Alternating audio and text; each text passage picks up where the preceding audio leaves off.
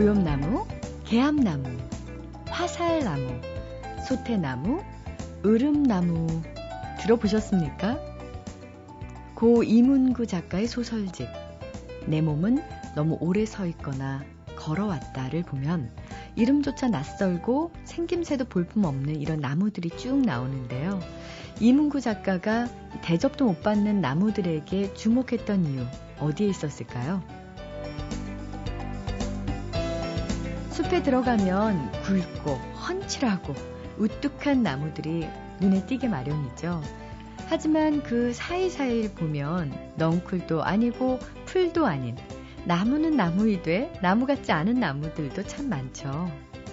이문구 작가가 말하고 싶었던 것도 숲은 그럴싸한 나무들로만 이루어진 게 아니라 소소한 나무들도 제 나름의 역할을 충실히 하고 있다는 거였습니다.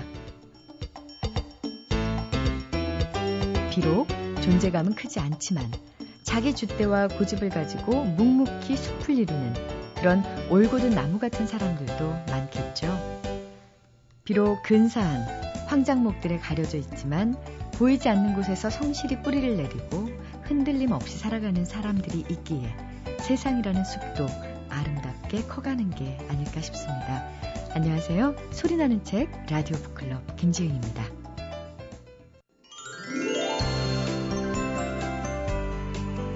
요즘은 취미를 독서라고 말하는 사람이 점점 줄어들고 있는 것 같습니다. 따로 취미라고 얘기하지 않아도 독서가 그만큼 우리의 일상이 됐다면 다행이겠지만요. 오히려 삶 자체가 독서에서 좀 멀어지고 있다면 아쉬운 일이 아닐까 싶습니다. 자, 그 거리를 단축시켜 주시는 분입니다. 책마을 소식 한창환 교수님 나와주셨는데요. 안녕하세요. 네, 안녕하세요. 네. 자, 어떤 네. 책 오늘 준비하셨죠? 아주 어떻게 보면은 따뜻한 책인데요. 땅, 물, 불, 바람 그리고 얼음의 여행자라는 책입니다. 어, 제목이 굉장히 시적인데 네, 어떤 제이 내용인가요? 그리피스라는 일종의 탐험가, 여행가의 그 여행 숙인데요. 예. 원시의 자유를 찾아 떠난 7년간의 기록, 7년 동안에 여행했던 기록들을 썼는데 그 7년간 여행했던 곳이 땅을 대표하는 곳, 물을 대표하는 곳, 불을 대표하는 곳, 바람을 대표하는 곳, 그리고 얼음을 대표하는 곳. 아, 그래요? 마치 5대 원소처럼 네. 인류 최초 원소처럼 이 다섯 가지의 이야기를 쭉 풀어놓고 있는데 저는 여기서 보면서 이제 여기 책에도 소개를 하고 있지만요.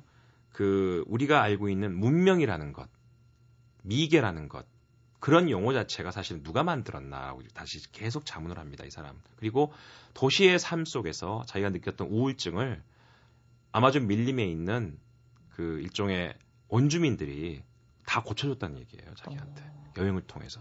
그래서 이분은 책을 내고도 그런 얘기 했다고 그러더라고요.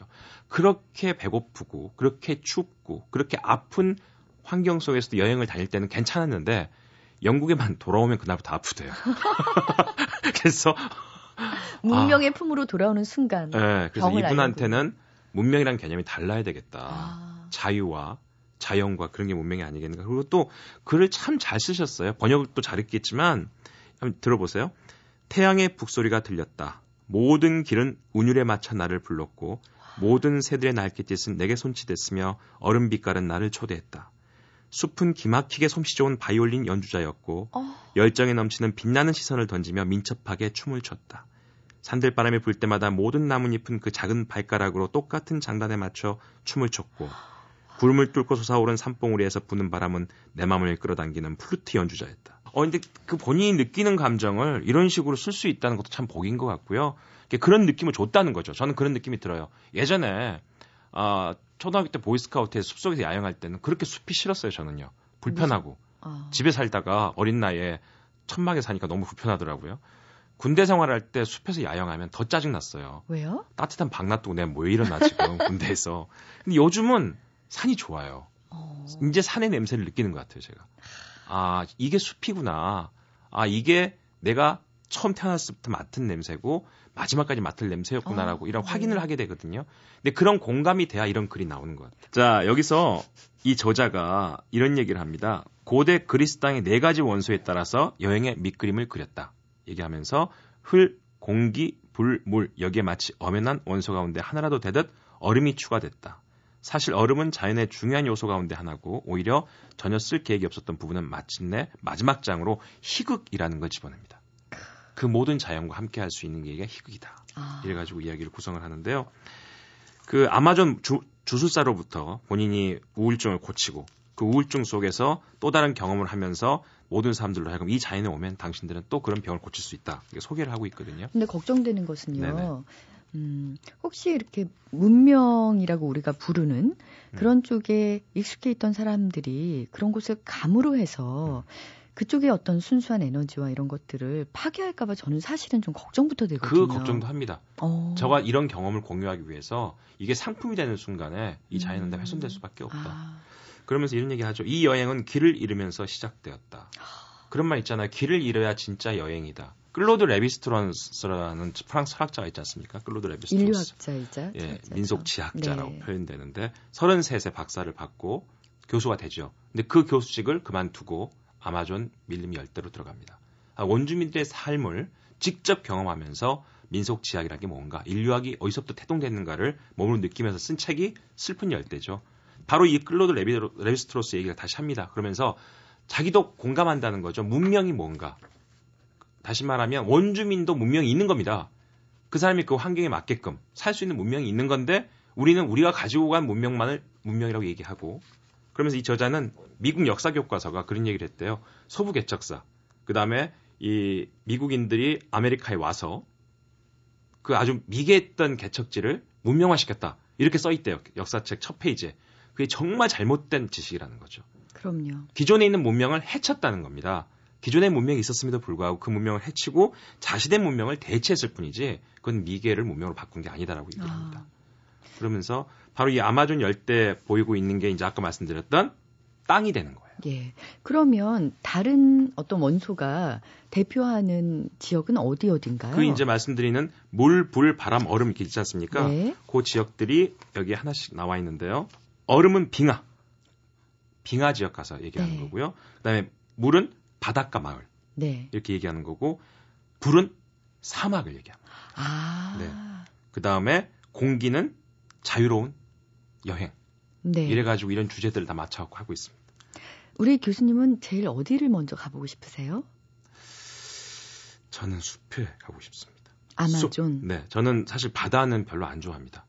바다는 매번 똑같으니까. 그럼 숲은 사계절이 있어서요. 숲은 다르죠. 음. 안에 내용이 다르고 계절에 따라 달라질 수도 있고 모양이 다른데 늘 똑같고 빙하도 똑같고 사막도 똑같잖아요. 오늘 소개해 주신 원시의 자유를 찾아 떠난 7년간의 기록. 땅, 물, 불, 바람, 바람과 얼음의 여행자. 어, 이 책은 정말 어, 마음속에요. 조금이라도 어떤 음, 열정이 있는 분들에게는 조금 위험한 책이 되지 않을까라는 생각도 들어요. 위험한 책? 네. 맞습니다. 아까 제가 자세하게 말씀 안 드렸는데 그게 아마존 숲 말씀드리고 나서 캐나다에 있는 에스키모 거주지 이렇게 나왔고 그 다음에 북극의 빙하, 인도네시아의 바다 집시 마을, 오스트레일리아의 모래 사막, 웨스트 파푸아의 벌거숭이산, 외몽골의 외딴 사원 이런 식으로 우리가 흔히 가볼 수 없는 곳입니다. 다 오지 체험, 오지 체험이라고 볼수 네. 있는데 그 오지 체험 속에서도 거기에 문명이 나름대로 존재한다는 얘기를 다 보여주고 있습니다. 아 그렇군요. 자 오늘 소개해주신 책 제목 다시 한번 알려주세요. 네, 땅,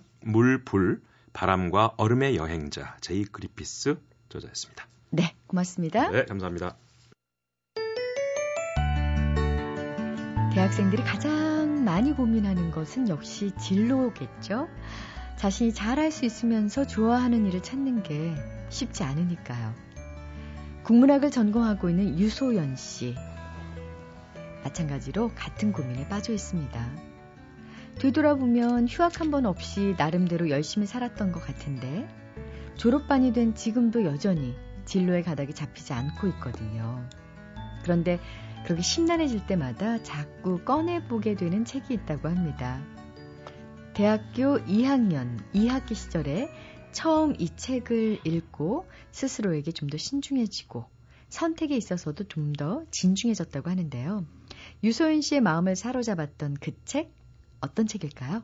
미국에서 평생 호스피스 활동을 했던 엘리자베스 퀴블러 로스랑 그녀의 제자 데이비드 캐슬러가 죽음을 앞두고서 삶에 대한 이야기를 들려주는 책이에요. 바로 인생 수업인데요.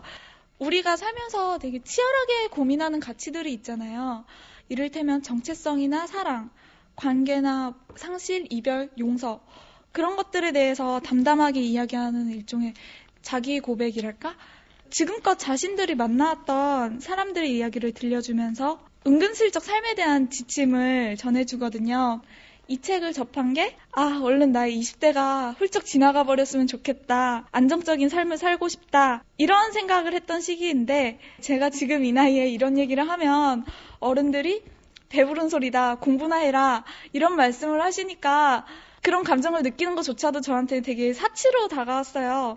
근데 적어도 이 책은 20대의 삶을 사는 제가 좌절을 하고 상실에 대해서 논하는 것을 불경죄의 딱지를 붙이지는 않았거든요. 그래서 책을 읽는 내내 작가들이 제 얘기를 오히려 들어주고 있다는 느낌을 많이 받았고 굉장히 위로가 됐었어요. 네. 어, 유소연 씨에게 인생 수업이 더욱 특별하게 다가왔던 이유는요. 외할아버지의 부흥과도 관련이 있습니다. 어, 2학기 기말고사를 코앞에 두고 있던 무렵이었는데 사랑하는 외할아버지가 돌아가셨어요. 기말고사 걱정만 들 뿐, 그리 슬프지도 않고 눈물도 나지 않아서 시험 걱정만 하고 있는 스스로가 오히려 혐오스럽고 또 죄책감도 느껴졌다고 하는데 그러다 읽게 된 책이 바로 인생 수업인 거죠. 이 책에 나오는 상실과 이별에 관한 수업, 요 대목이었는데요.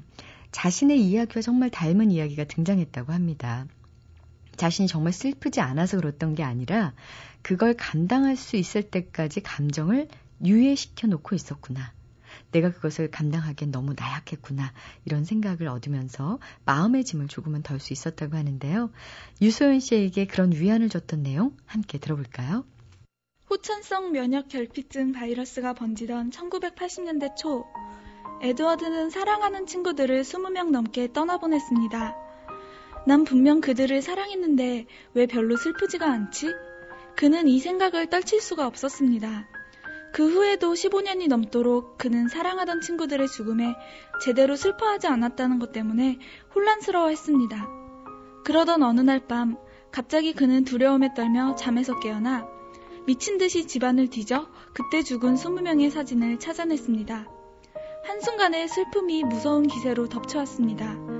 슬픔은 그가 감당할 수 있을 때까지 기다려준 것입니다. 많은 사람들이 삶이 곧 상실이고 상실이 곧 삶이라는 것을 이해하지 못한 채 평생 상실과 싸우고 그것을 거부합니다.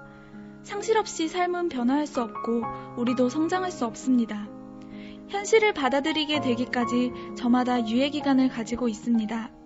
때가 되면 그 감정들을 느끼게 될 것입니다. 우리가 준비될 때까지 그 감정들은 어딘가에 안전하게 숨어 있습니다. 아, 참 또랑또랑하죠, 목소리가. 유소연 씨가 읽어드린 부분. 슬픔은 그가 감당할 수 있을 때까지 기다려준 것이고, 현실을 받아들이기까지 저마다 유예 기간을 가지고 있다. 바로 이 대목에 여러분도 밑줄을 쫙 그으셨을 것 같습니다. 유세훈 씨도 외할아버지가 돌아가셨을 그 당시에는 시험 걱정만 하면서 그저 덤덤하게 넘어갔지만 그 후로 한두 달이 흐른 뒤에 홀로 생활하는 그 외할머니를 보면서 외할아버지에 대한 그리움으로 참 많이 슬펐다고 합니다. 유세훈 씨가 슬픔을 감당할 수 있을 때까지 그 한두 달간이 일종의 유예 기간에 해당이 되겠죠. 류시와 시인은 이 책을 번역하면서 인생 수업에는 행복하라는 숙제밖에 없다. 라는 말을 했던데요. 유소연 씨 역시 북클럽 가족 여러분께 인생 수업을 강력히 추천하셨습니다. 그때는 정말 아둥바둥 살았던 것 같아요. 아침에 새벽에 일어나서 토플 학원 갔다가 9시부터 12시까지 학교 도서관에서 아르바이트 하고 오후 시간에는 이제 수업 듣고 저녁 때는 매일매일 이제 학회 활동하거나 동아리 활동하거나 대외 활동하거나 이런 식으로 하고 또 주말엔 봉사 활동하고 그러면서 또 학점도 놓치면 안 되고 장학금도 받아야 되고 그러니까 여러모로 저를 스스로 되게 옥죄었었어요. 우울하고 뭔가 혼자 이 세상이 버려진 것 같고 그러면서도 아둥바둥 내가 이 학교 생활은 해야겠고 그런 감정들이 저는 저한테만 굉장히 특별한 감정이라고 생각했어요. 아무도 나를 이해할 수 없다 이런 식으로 생각을 했었는데 여기 나오는 사람들 얘기를 들어보면 다 제 얘기 같아요. 그러니까 이게 저 혼자 특별히 느끼는 감정이 아니고 모든 사람들이 언제나 한 번쯤은 겪고 지나가는 그런 삶의 굴곡이 아닌가 하는 생각이 들었어요. MBC 라디오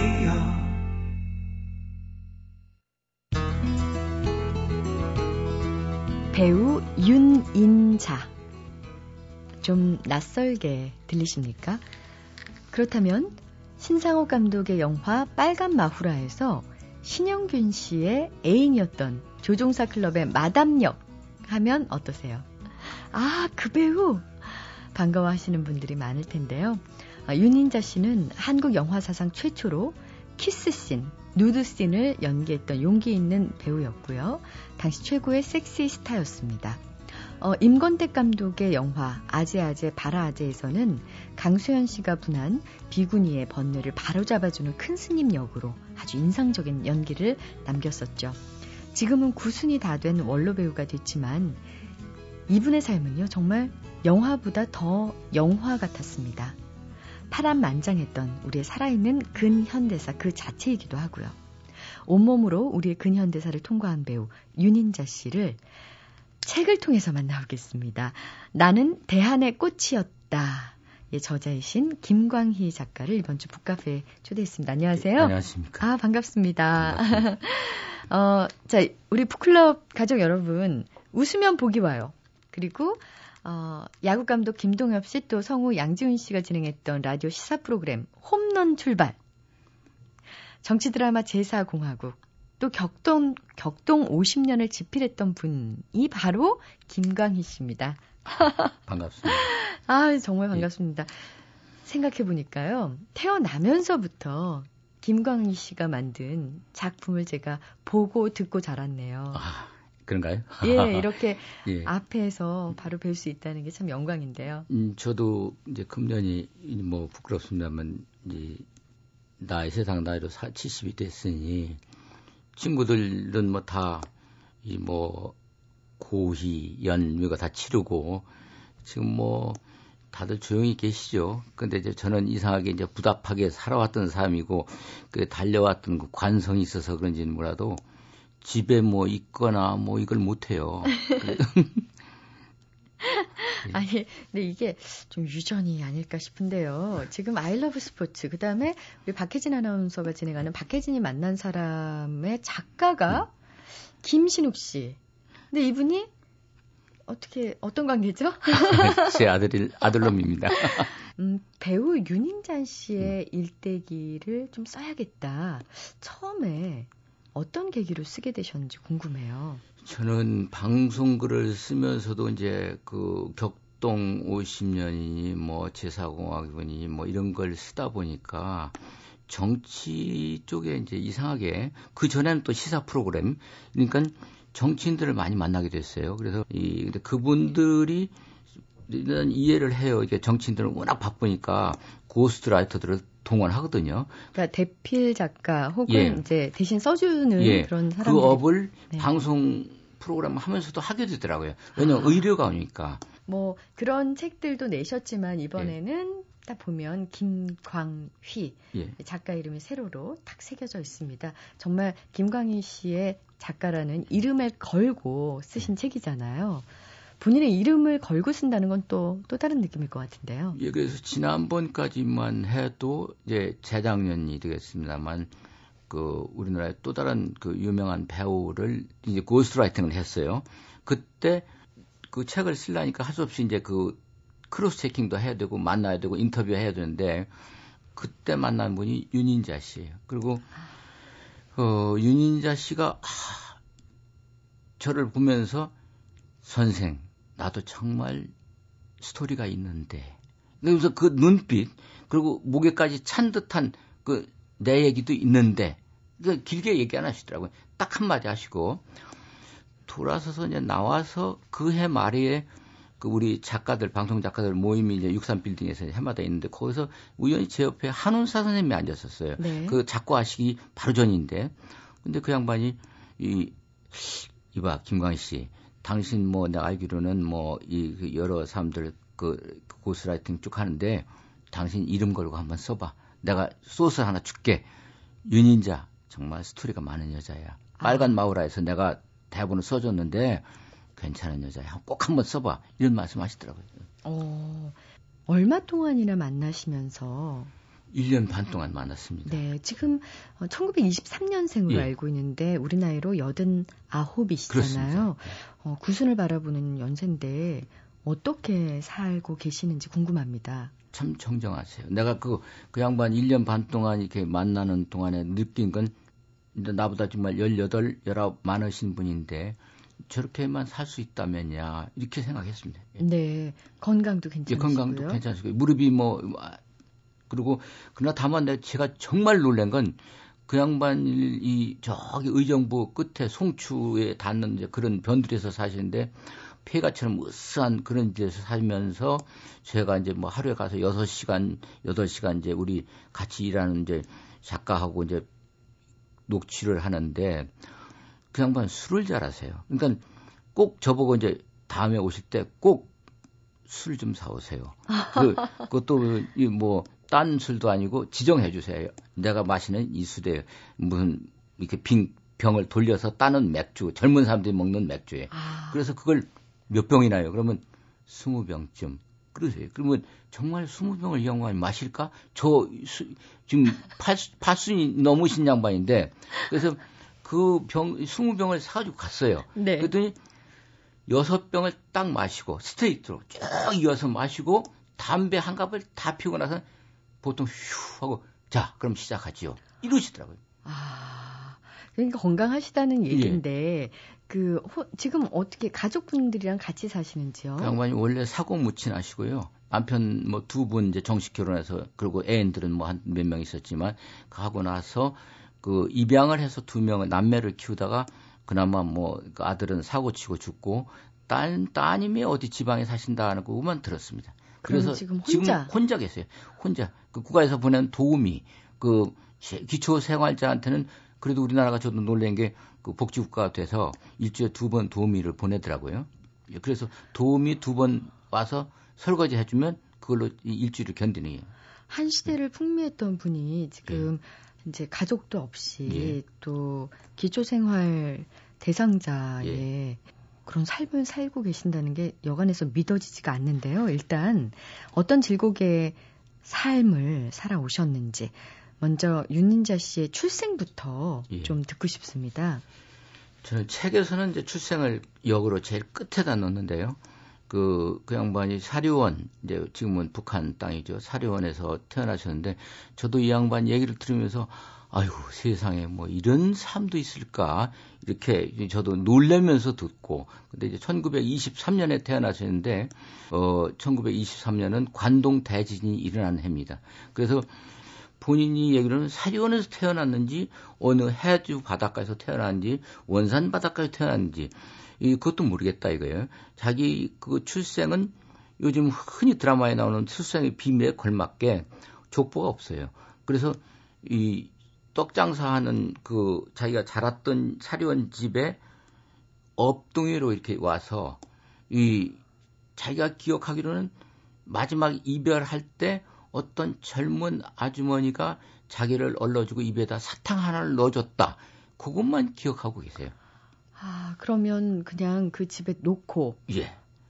그래서 사라지신 거네요. 예, 사라졌죠. 아. 그건 그래서 본인은 내가 정말 이 집에 업, 이 업동으로 들어와서 이, 이거 이거 사는 건지 이건 모르는데 자기가 이집 진짜 딸이 아니라는 것을 알게 된 것은 그 후에 초등학교 그때는 뭐 이제 보통 학교 뭐 이렇게인데 그 일제 시대 거기 들어가서 딱 두 달을 학교 다녀보고 그때도 뭐 국납금 이게 있었으니까 그걸 안 주니까 쫓아 보내는 거예요. 그래서 집에 와서 울고 있는데 이 엄마가 떡장사하는 엄마가 양부모 양부모죠. 양 예. 어머니가 말해 아이고 불쌍한 것. 어. 그 그거 아버지는 아버지가 뭐라 그러냐면 뭐, 뭐 학교 못 보내서 미안하다 이렇게 얘기도 안 하고 야, 네 오빠가 상당히 나이 차이가 많은 너희 오빠가 있는데 오빠 가르치기도 힘들어. 너는 그것서 끝내. 딱 그래서 못 갔다 이거예요. 그래서 그때부터 눈치를 좀 채고 약을 이제 뭐 다니고 이제 뭐 주먹만한 눈발이 내리던 그 뭐 야학을 다니고 이 크리스마스 때 뭐 이 교회 가서 뭐 성극하는 것도 보고 그런데 애들이 자기도 모르는데 그러더라고요. 제 주소온 애야. 아. 그리고 제 학교도 안 다니니까 이 성극에 껴주면 안 돼. 그래서 연 성극에 끼지도 못하고 아 저거 주워온 애야. 이럴 때부터 감이 이상하더라 이거예요. 근데 12살 됐을 때 아버지가 이 손을 꽉 끌어잡고 너 기생돼야 해. 그러면서 기생학교에 집어넣는 거예요. 그때 알았어요. 아, 내가 이 집의 친딸이 아니구나. 그러니까 12살 때 자기 정체성을 어렴풋이 깨달았다는 얘기죠. 그럼 기생학교인 권번에 들어가게 그렇죠. 됐다는 권번에 거네요. 들어갔죠. 예. 예. 그러다 어떻게 하다가 이 연극을 하게 됐는지 그것도 북한이 아닌 예. 부산의 터전을 잡으면서 그 궁금합니다. 그 양반이 이제 그 15살에 이제 그 권번 학교가 당시 세 3년이에요. 그래서 이제 그 카리큘럼도 보면 그렇게 돼요. 뭐 창도 배우고 뭐 장구 치는 것도 하고 뭐 그렇게 하는데 그렇게 하고 나서 15살에 기생이 되자 아버지가 나타나서 어, 너 이제는 어른이 돼야지. 그러면서 왈 머리를 얹으러 가자 그래요. 머리를 얹으러 간다는 것을 모르 뭔지도 모르고 황해도 안악 황해도 안악이 상당히 평지가 넓 많은 그 지주들이 많이 있는 그런 동네예요. 거기에서 끌려가는데 거기에 이제 어떤 동경 유학생한테 중국집에서 보내더라 이거예요. 그러더니 그 중국집에서 친구들 데려다가 방을 치우고 거기서 머리를 얻는 거예요. 머리를 얻는다는 건 몸을 파는 거예요. 네.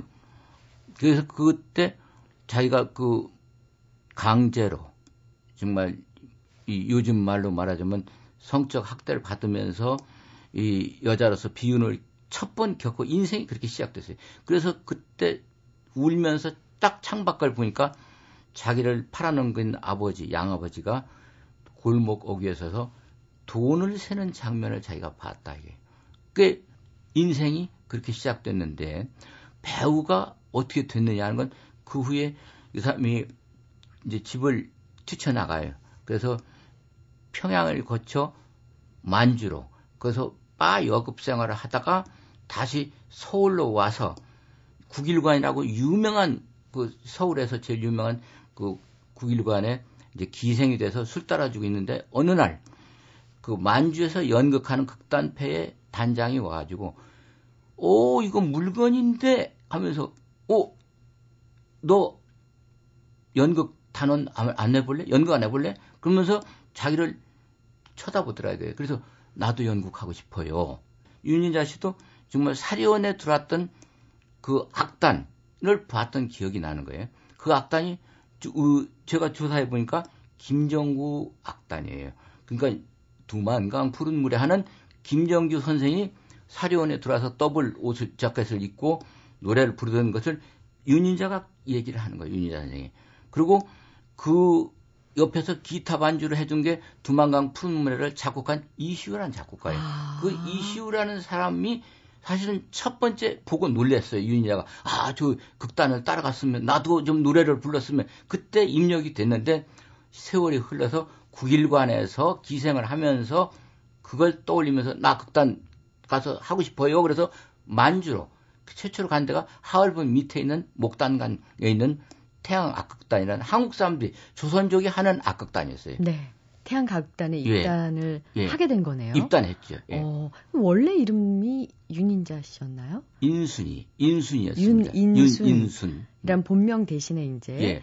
그러니까 그때 그 무대 연, 그 무대 감독하는 양반이 뒤에서 하더니, 야, 그 인수, 촌스럽게 인순이가 뭐냐? 그거 극단 배우한테 안 어울려. 그 이름 바꿔. 그러면서 즉석에서 인자. 사실 인자도 이, 이 일본식 이름이에요, 이게.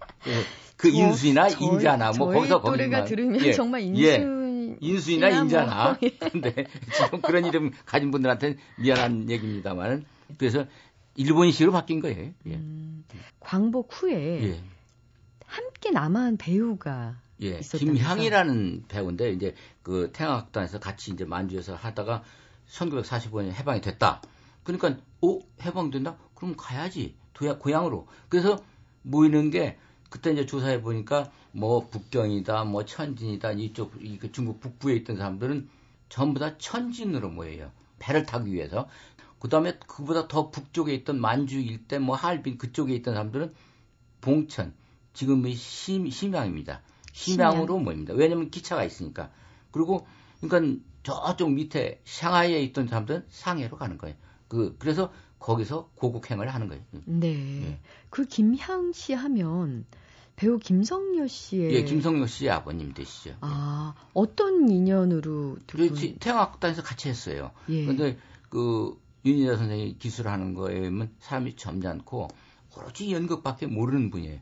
그래서 아주 생기기도 잘생겼고 그런 분이 야, 그 그러니까 오라버니 같이 이제 의존하고 그래서 이제 그 남쪽으로 가자. 그래서 이제 봉천에서 평양으로 거쳐서 그때 평양에 와서는 김일성 정권이 들었을 때니까 그 뭐 묘양산맥이라는 대형 연극을 해요.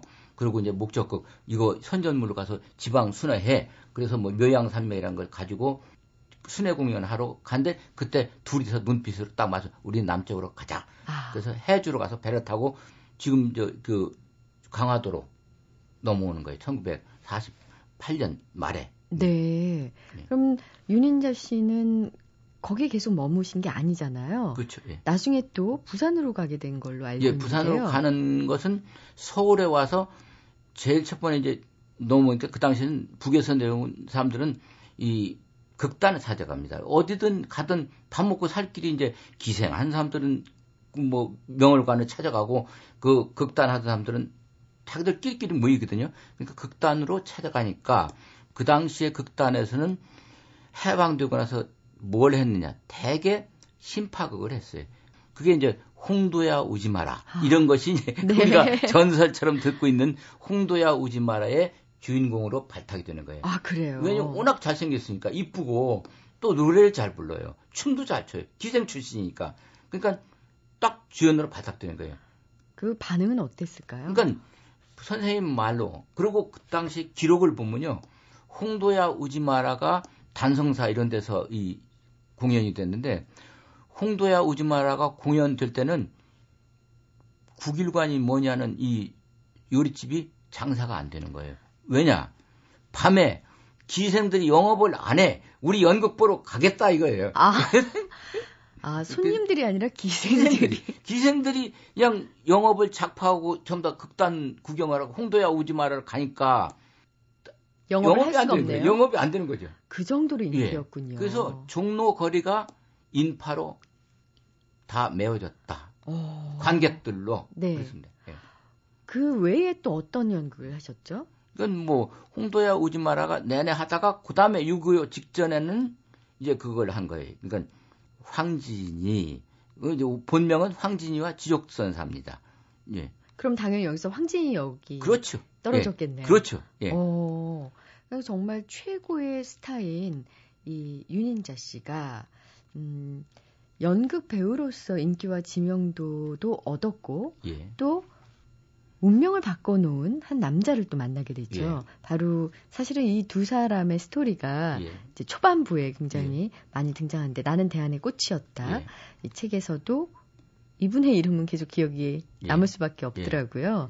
누군지 좀 소개해 주십시오. 예, 민영찬이라고 하는 이제 최초의 그 애인인데 두 사람이 이제 거기 거론되는데 이제 이 윤인자라는 북에서 내려온 스타가 막 종로거리를 휘어잡고 이 스타로 부상하니까 그 당시에 황문평이라는 양반이 이제 얼마 전에 돌아갔습니다만 황문평 씨가 그때 이제 그 밤의 무대를 상당히 주름 잡았던 분이에요. 황문평 씨가 그 평론도 하고 연극도 뭐 하고 그러셨는데 그 양반이 이제 이 윤희자 씨한테 민영찬이라는 사람을 소개해줘요. 민영찬은 테너 가수인데 그 당시에 이상하게 그 하와이에서 흘러온 사람이에요. 그 그리고 일제 시대 때도 그 우리나라에서 무대에서 그 클래식 가수들만으로 중창단을 만들어 가지고 노래를 불러요.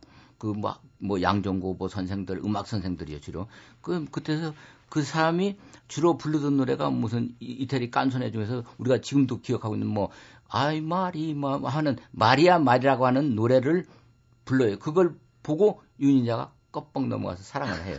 그게 첫사랑이고 어... 두 번째 사랑은 잠깐 잠깐 예. 잠깐 이 첫사랑을 만났잖아요. 예. 예. 근데 어떻게 하다 헤어졌는지. 그러니까 그 헤어진 것이 그 양반이 하와이에서 왔다 그랬잖아요. 근데 미국 시민권을 가지고 있었어요. 그리고 그 아버지하고 어머니하고 이민 1세대인데 이제 헤어졌어요 이상하게.